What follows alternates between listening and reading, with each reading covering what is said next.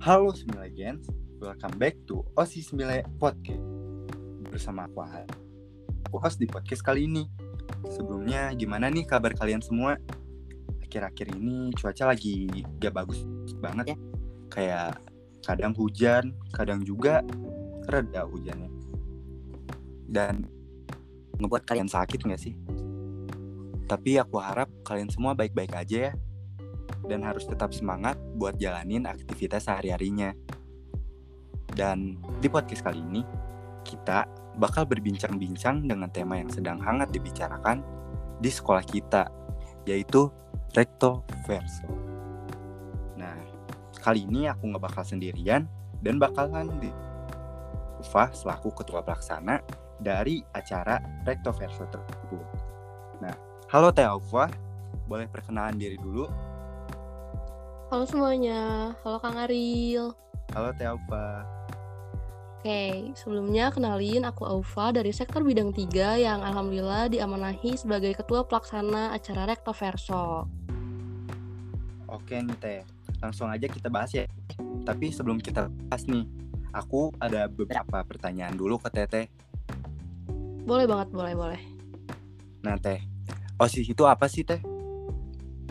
Oke, jadi uh, seperti yang kita udah tahu ya, OSIS itu adalah singkatan dari organisasi siswa intrasekolah.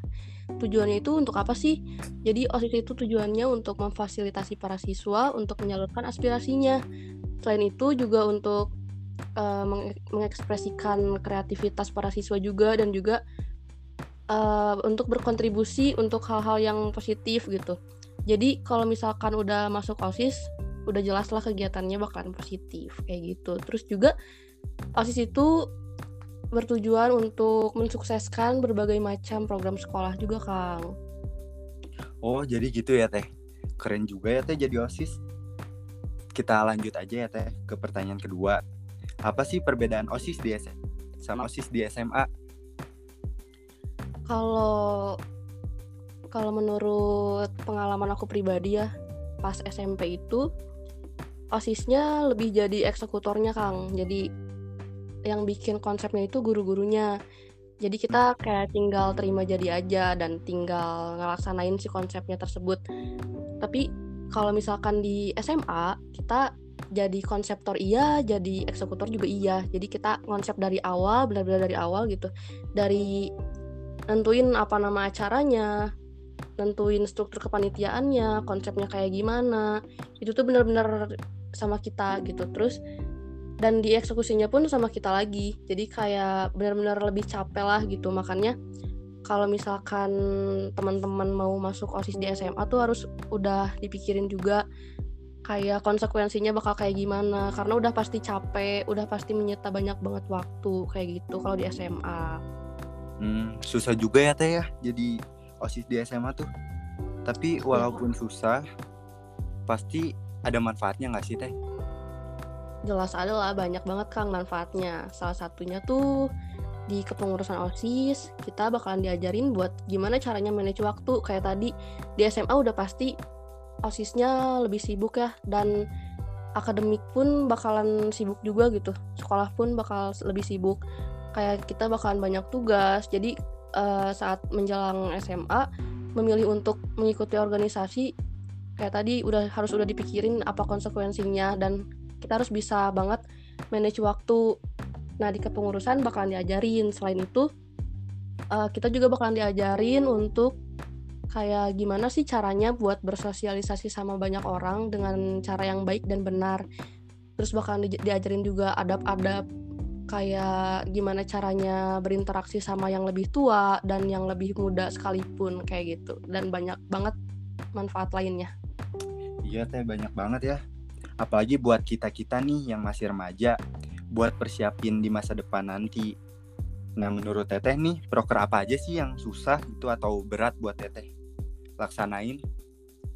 Kalau menurut aku sih, kan setiap proker tuh banyak gimana ya kan tiap proker tuh punya tingkat kesulitannya masing-masing ya tapi kalau misalkan ditanya yang tersulit mungkin MPLS masa pengenalan lingkungan sekolah. Karena MPLS itu butuh banget banyak orang gitu. Melibatkan banyak banget orang. Bisa dilihat juga dari pesertanya kan uh, lebih dari 400 peserta didik baru waktu itu. Kayak benar-benar hektik banget lah. Dari struktur kepanitiaannya kepanitiaannya aja tuh udah kayak lebih rumit daripada proker-proker kecil lainnya kayak gitu. Oh iya sih teh ya, aku juga nyaksi ini teteh sendiri sama Kang Galuh, Teh Nadira, sama teman-teman yang lain juga kelihatan sibuk banget waktu MPLS. Tapi kalau buat persiapannya nih, Teh, gimana dan berapa lama sih bikin proker itu? Kalau untuk proker-proker kayak patroli dan uh, apa ya yang kecil-kecil tuh mungkin patroli terus sama buku poin gitu ya untuk yang internalnya lebih simpel aja sih kayak bikin tata tertib. Itu tuh sama teman-teman sekbid tiga yang lainnya kita ngerancang tata tertib sesuai sama ADART yang udah disidangin di sidang pleno. Dan juga kita bikin list pembagian tugas untuk siapa aja yang bakalan ikut patroli di hari Senin nanti. Terus uh, tempatnya di mana aja kayak gitu. Tapi kalau untuk proker besar kayak MPLS juga LDKS dan LPKS yang bentar lagi akan dilaksanakan di Verso ini. Persiapannya juga jelas cukup ribet ya dan butuh waktu yang panjang banget gitu buat Zepro dari waktu tahun 2020 eh Zepro dari 2022 lalu tuh aku nyiapin dari persiapan terkecilnya aja tuh udah dari beberapa bulan sebelum acara gitu. Bahkan kayak benar-benar lama banget dari sebelum orang-orang yang lain, anak-anak OSIS yang lain kepikiran MPLS gitu. Aku tuh udah kepikiran dari awal masa jabatan malah kayak nanti MPLS bakal kayak gimana, namanya apa kayak gitu. Benar-benar panjang banget lah pokoknya. Kayak mulai dari menentukan nama acara, nyusun konsep, kegiatan apa aja yang mau dilaksanain saat hari H, nyusun proposal, ngajuin proposalnya tersebut dan juga yang lain-lainnya, Kang. Ah, keren banget sih, Teh. Tapi sebentar, Teh, aku mau nanya nih. Tadi kan kata Teteh, Teteh dari Nah, sektor bidang itu apa sih, Teh? Oke, jadi kalau sektor bidang itu adalah sebuah apa ya, kayak gimana yang jelasinnya? Kayak sebuah wadah untuk pembagian divisi dalam kepengurusan berdasarkan minat dan bakat dari pengurus OSIS itu sendiri, Kang. Jadi hmm. nanti itu bakalan ada kayak sidang kecil buat menentukan uh, pengurus OSIS tersebut cocoknya di sekbid berapa gitu. Kayak mungkin Kang Ariel sendiri dalam sidang tersebut sama kakak-kakak Purna sebelumnya ditentuin bakal masuk sekbid 9 kayak gitu karena Kang Ariel jago AI ya. kayak gitu. nah, Teh, sekarang kan lagi ini acara nih atau brand recruitment. Nah, nama acaranya kan Recto Verso nih. Recto Verso itu artinya apa sih, Teh? Nah, recto verso itu artinya dua sisi dalam halaman buku, Kang. Recto itu adalah sisi kiri yang diibaratkan sebagai kepengurusan masa sekarang, yaitu Neo Helsian angkatan 38. Sedangkan verso adalah sisi kanan yang diibaratkan sebagai kepengurusan selanjutnya yang penuh dengan tanda tanya akan seperti apa, apa nama angkatannya, dan sehebat apa mereka dalam menjalankan kepengurusannya nanti. Jadi, pada intinya Recto Verso merupakan harapan bagi kami untuk menjadi jalan menuju hebatnya kepengurusan selanjutnya, Kang.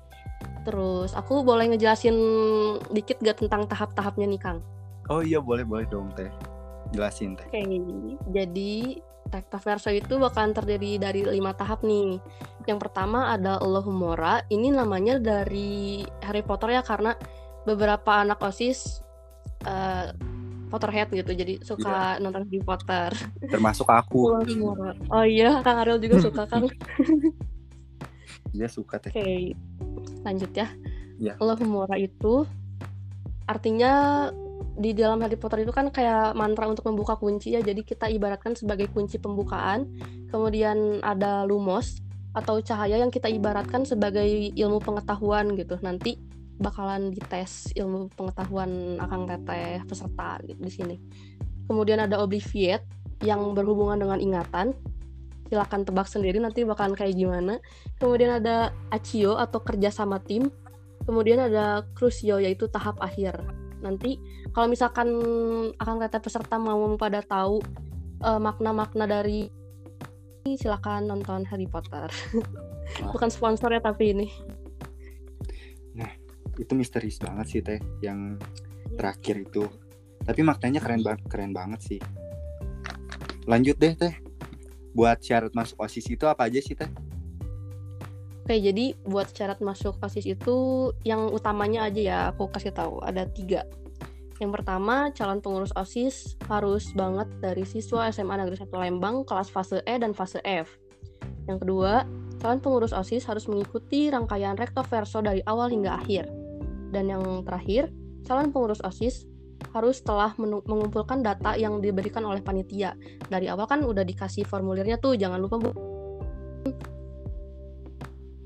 nah Kemudian buat kriterianya ya, ya teh buat kriterianya itu eh apa ya? Mungkin yang basic-basicnya harus bisa ngatur skala prioritas, terus punya nilai budi pekerti ya ini harus banget. Terus punya skill leadership atau punya jiwa-jiwa kepemimpinan, terus bisa menjadi contoh yang baik perilaku maupun penampilannya. Dan yang terakhir nanti harus bisa menyelesaikan program kepengurusan dari awal hingga akhir. Jadi harus bertanggung jawab nih. nah itu dia ya teman-teman buat kriteria sam syarat jadi pengurus osis kalian harus terapin itu semua ya lanjut aja ya tips dari teteh nih buat diterima sebagai pengurus osis tuh gimana sih teh Oke, tipsnya jadi kalau tipsnya itu eh, apa ya? Dari Kang Ariel ada gak nih? Hmm, gimana ya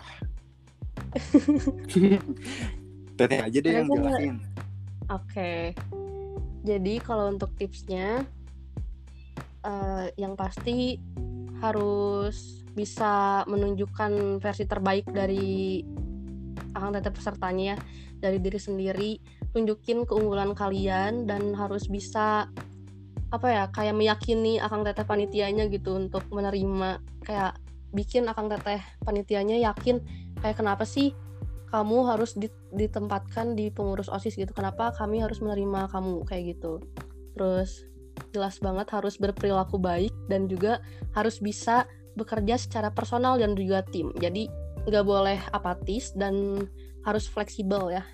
Kayak gitu, Kang. Hmm, Nah, itu tuh teman-teman tips dari ketua pelaksana kita ya dari Teh Aufa.